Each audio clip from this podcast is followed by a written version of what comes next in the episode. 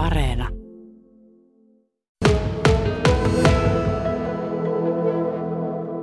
Äitienpäivä on ovella ja äitienpäivänä ehkä unohtuu sellainen tosiasia, että jokaisella ihmisellä on äiti. Jokaisella linnakundilla, narkkarilla, murhamiehillä, naisilla, kaikilla heillä on äiti.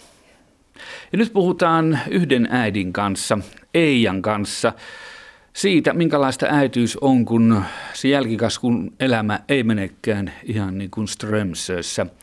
Eli oma poikasi on ollut vankilassa yhteensä yli kymmenen vuoden ajan erilaisista rikoksista, pääasiassa väkivaltarikoksista. Eija, miten tällä hetkellä, minkälainen äitienpäivä on tulossa tänä päivänä? No voin, voin sanoa, että on tulossa ihan äitienpäivä. Mm? Lapset muistaa ja mikä tulee äitienpäivänä tänne kukkien ja kaikkien kanssa. Ja... Eli tämä kertoo siitä, että nyt sitten oma poikaseni on niin sanotusti päässyt kaadalle tielle ja jalat kantavat tällä hetkellä. Mutta palataan niihin vuosiin, kun poikasi oli pieni, jo kouluikäinen, niin vaikeudet alkoivat jo silloin. Kerro. No ne vaikeudet, me asuttiin niin kuin Tampereella. Tampereella silloin ja sitten tuli, kun meille tuli ero, niin me muutettiin tänne Joensuuhun, kun minun vanhemmat ja siskot ovat täältä kotoisin. Ja tuota niin, se oli, se oli Mikalle semmoinen äärettömän raskas. Se itki jo lähtiessä kavereita ja kaikkia, kaikkia ja minunkin sattui se sillä tavalla, mutta niin me nyt joka tapauksessa muutettiin ja sitten tuota niin kun tänne joen suuhun, niin ne Mikan vaikeudet alkoi heti. Hän alkoi tuota niin pyöriä semmoisissa porukoissa. Koulunkäynti oli äärettömän vaikeaa, että siitä ei tullut oikein yhtään mitään. Ja sitten hän sai näitä, näitä, näitä kohtauksia, josta minä sitten niin kuin äitinä järkytyin, kun en ensin tiennyt, että niin mistä ne johtuu. Että hän saattoi niin kuin esimerkiksi huoneessaan niin ruveta yksi, kaksi raivoamaan, kaataa kirjahyllyt, eitellä kaikki huonekalut ja kaikki. Ja tuota niin, minä äitinä olin aivan ihmeissäni ja yritin mennä rauhoittelemaan häntä siinä tilanteessa, mutta hän vaan enempi ja enempi sitten rupesi raivoamaan. No mulla ei ollut mitään muuta vaihtoehtoa kuin tuota, niin äitinä, kun katsoi, että hän ei vahingoita itteensä. Ja sitten kun tämä raivoaminen loppui ja Mika rauhoittui, niin minä sanoin sitten Mikalle, että tule tänne keittiön pöydän ääreen, että niin äiti haluaa keskustella sun kanssa. Ja näistä justi, että mitä hän on tiennyt. Niin yllätyksekseni poika sanoi, että hän ei muista mitään, mitä hän oli tehnyt. Ja siinä vaiheessa minä sitten heti, heti tuota niin arkipäivänä niin otin tuota, tuonne lääkäriin yhteyden. Ja tuota, niin sieltä toimitettiin sitten tuonne Joensuun sinne psykiatriselle. Käytiin siellä. Ja tuota niin, Joensuun sairaalassa oli lääkäri sitä mieltä, että niin aloittaa Mikalle jonkinnäköinen lääkitys. Minä sanoin, että minä äitinä hyväksyn minkäännäköistä lääkitystä ennen kuin lapsi on tutkittu kunnolla. Ja he ei ruvennut Joensuussa tekemään sitä. No minä soitin sitten tuonne Kuopion sairaalaan ja selitin sen tilanteen. Ja ei mennyt pitkä aika, kun sinne tuli sitten kutsu ja minä vein Mikan sinne Kuopioon, sinne psykiatriselle osastolle. Ja tuota niin, sen jälkeen sitten tuli diagnoosi. Ja se oli tämä, se oli siihen aikaan MPD ja rajatlohäiriö. Nyt se on niin kuin ADHD ja rajatlohäiriö. Ja se oli ääretön helpotus mulla äitinä. Että minä tiesin sitten, että niin, ja lääkäri, lääkäri tuota, niin antoi äärettömän hyvät nuo, nuo, nuo ohjeet mulle, että miten pitää tämmöisen, kanssa, tämmöisen lapsen kanssa pitäisi niin kuin elää. Ei saisi olla stressaavat kotiolot. Ja sitten, että niin tämmöisen lapsen kanssa pitäisi mennä niin kuin tavallaan luovimalla eteenpäin. Ei mitään jyrkkiä tuota niin, kieltoja eikä mitään, että hän saattaa ihan siitä saada sen äärettömän raivokohtauksen. Ja silloin asuttiin verkkotiellä tuossa ja muistan, miten monta kertaa Mika rikko ikkunat, oven ikkunat, kun hän oli kotiin tulossa ja tuota, niin ei avainta löytynyt, niin hän rikkoi sitten niitä ikkunoita.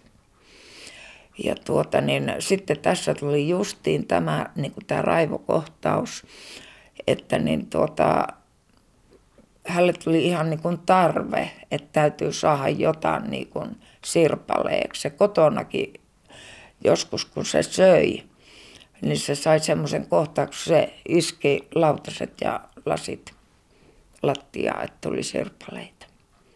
Ja hän sai siitä hyvän mielen. Niin, se oli hänen sairautensa ja tapa reagoida sitten Kyllä. asioihin. Tuota, no, mennään eteenpäin elämässä sitten poikasi joutui tai pääsi miten vaan koulukoteihin ja ja sieltä sitten pikkuhiljaa alkoi se rikoskierre. Kyllä, kyllä.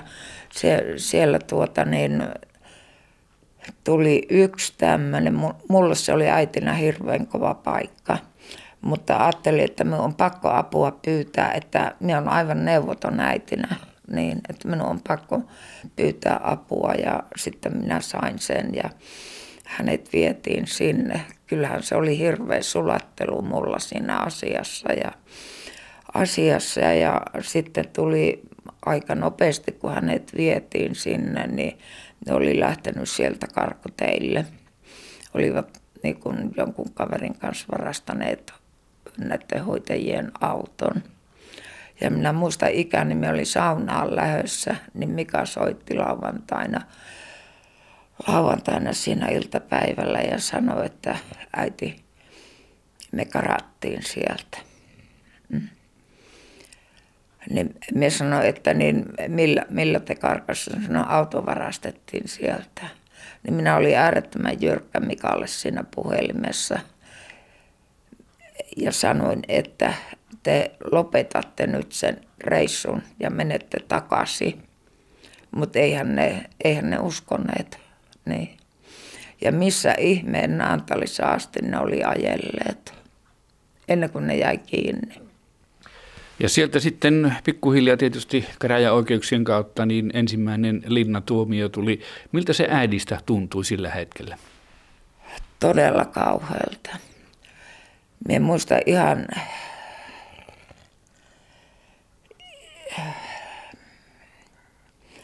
ihan sillä, että mun, mun, mun niin sydän ala koski. Ja sitten kun oli lehdessä, niin en pystynyt lukemaan. en kerta kaikkiaan pystynyt lukemaan kuin sen otsikon. Se oli niin kauheata. Ja kuitenkin ne äidin tunteethan ei katoa mihinkään. Ei. Että se oma lapsi on yhtä rakas, olisi sitten rikollinen tai ei. Joo, minä olen aina, niin kuin Mikallekin sanonut ja niin kuin Sepollekin sanonut, että, että, niin, että vaikka te teette noita töllön töitä ja noita, että äiti ei tule ikinä hyväksymään niitä, sitä, mitä te teette tuolla kaupungilla, rikoksia ja väkivaltarikoksia ja näitä. Mutta te olette kumpikin samoja rakkaita lapsia äitille siitä huolimatta. Mm kun tiedän paljon niin kuin esimerkiksi Mikan kavereista, joita kävi, ja tuota niin, että oli, oli tuota niin, vanhemmat laittaneet kotosa pois pojan, kun oli tehnyt sitä ja tätä. Ja se meillä majaili sitten, mikä kysyi, että saapiko, saapiko se tulla meille vähäksi aikaa, niin myös totta kai saa tulla. Että niin minä en tämmöistä ymmärrä niin kuin vanhemmissa. No totta kai meitä on monenlaisia, mutta minä en tämmöistä ymmärrä, että niin silloin kun lapsen siivet ei kanna, silloin pitäisi olla aikuisten auttavia, ymmärtäviä näitä lapsia kohtaan ja auttaa. En ymmärrä ollenkaan, että he, heitetään kotiin. Vaikka mitä oli, niin minä Mikallekin aina sanoin tuolla kaupungilla, että olitpa kunnossa missä hyvänsä, niin äitillä on ovet avoinna. Ei tarvitse jäädä kaupungille eikä pyöriä siellä, että niin kotiin saat tulla, olit kunnossa missä hyvä. Koska mikä, vaikka se niitä töllön töitä teki, niin se ei kotona aiheuttanut mitään.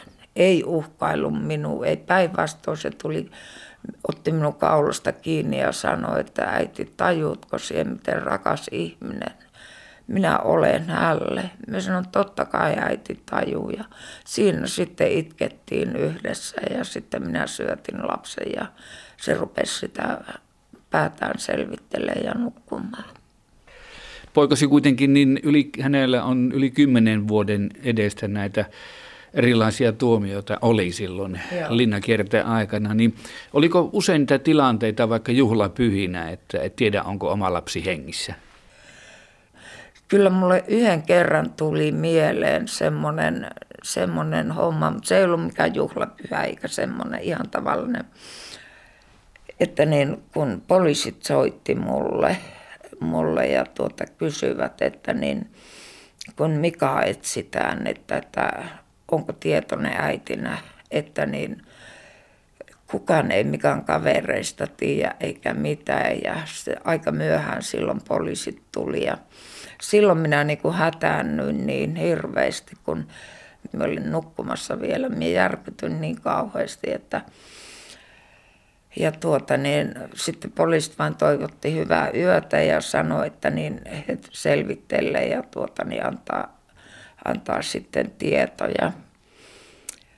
Ja niin tuli aamuyöstä sitten, mikä tuli kotiin. Hirveässä kunnossa. Aivan oli puukotettu kasvot ja käsivarret. Se oli niin järkyttävä. Se oli niin järkyttävä. Ja että hän ei lähde sairaalaan. Me sanoin, totta kai sinun täytyy mennä että nyt lähdetään sairaalaan ja tikit täytyy saada ja kaikki. Ja minä soitin sitten ambulanssia ja vein lapseni sairaalaan.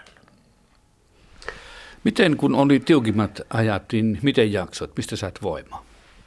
No minä olen aina uskonut, minä olen niin kuin, meillä on lapsuudessa ollut niin kuin uskovaiset, mulla on ollut uskovaiset vanhemmat ja nämä hengelliset asiat on ollut hyvin, hyvin lähellä niin kuin minunkin sydäntä sitten.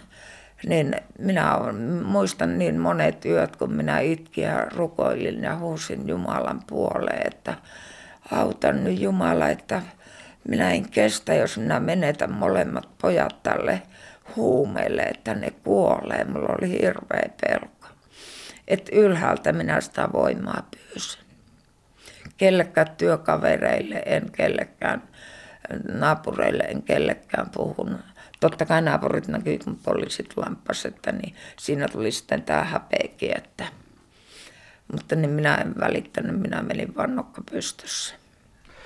No tietysti sitten ihmisillä on sosiaalisia tilanteita ja vaikkapa sukujuhlia, joissa sitten kanssa ihmiset niin totta kai eh, ikään kuin suorastaan kehuvat ja kertovat ennen kaikkea, mitä kuuluu omalle jälkikasvulle. Miltä se sinusta tuntui, kun omat lapsesi no, kyllä, oli niin sanotusti mieron tiellä? Joo, joo kyllä, kyllä se niin kun kosketti niin, niin kovasti ja välillä tuli niin kun itkukin sillä tavalla, mutta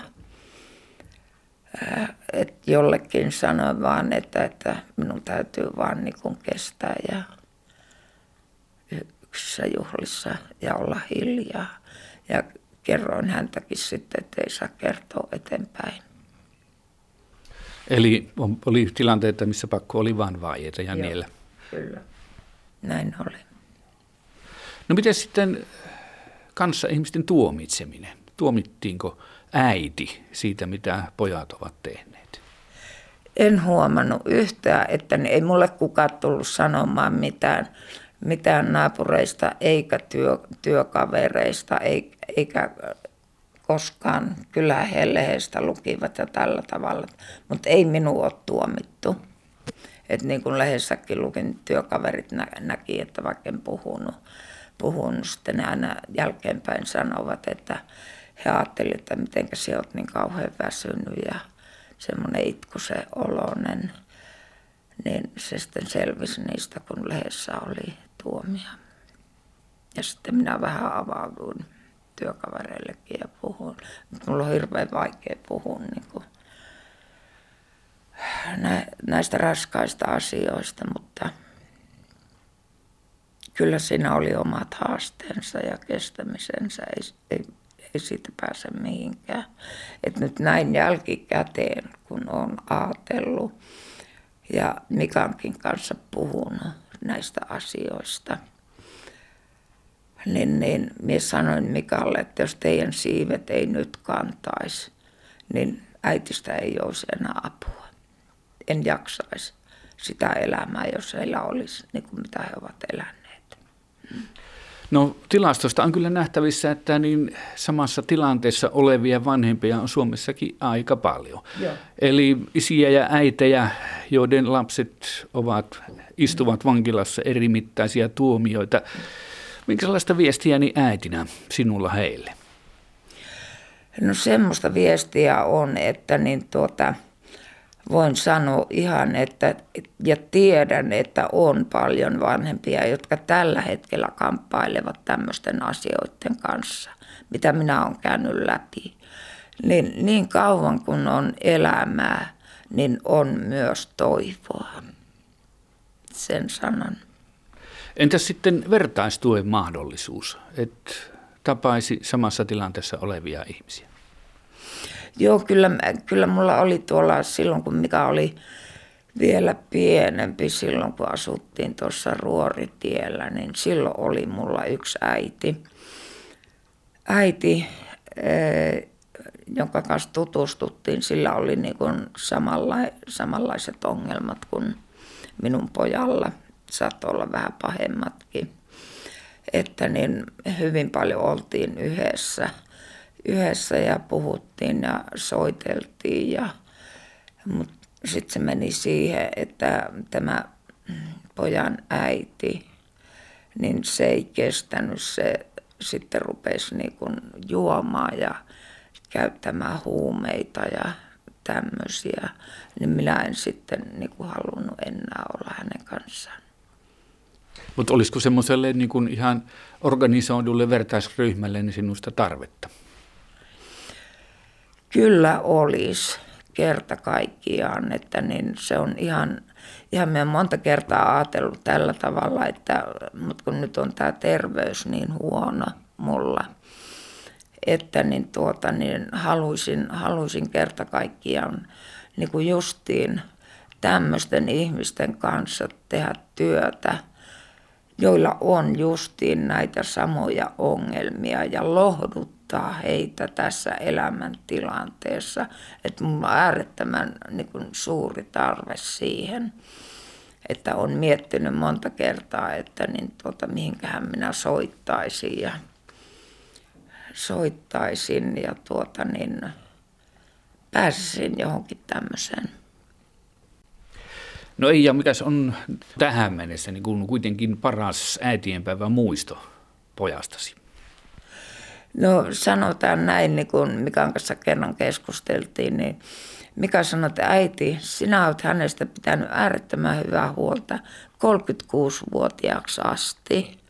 Niin nyt on hänen vuoro pitää minusta äitistä huolta. Ja ne oli niin kauniit sanat kerta kaikkiaan, että niin tuota, en voi muuta sanoa kuin, että olen niin ylpeä ja kiitollinen, että niin minun lapsilla nyt siivet kantaa.